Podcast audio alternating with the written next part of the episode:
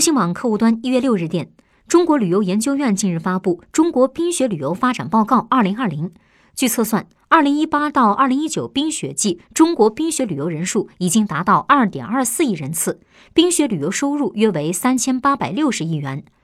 二零一九年十一月到二零二零年一月期间，人气最高的传统冰雪旅游目的地依次是哈尔滨、海林、长春、沈阳、牡丹江、白山、大连、上智、漠河、延吉。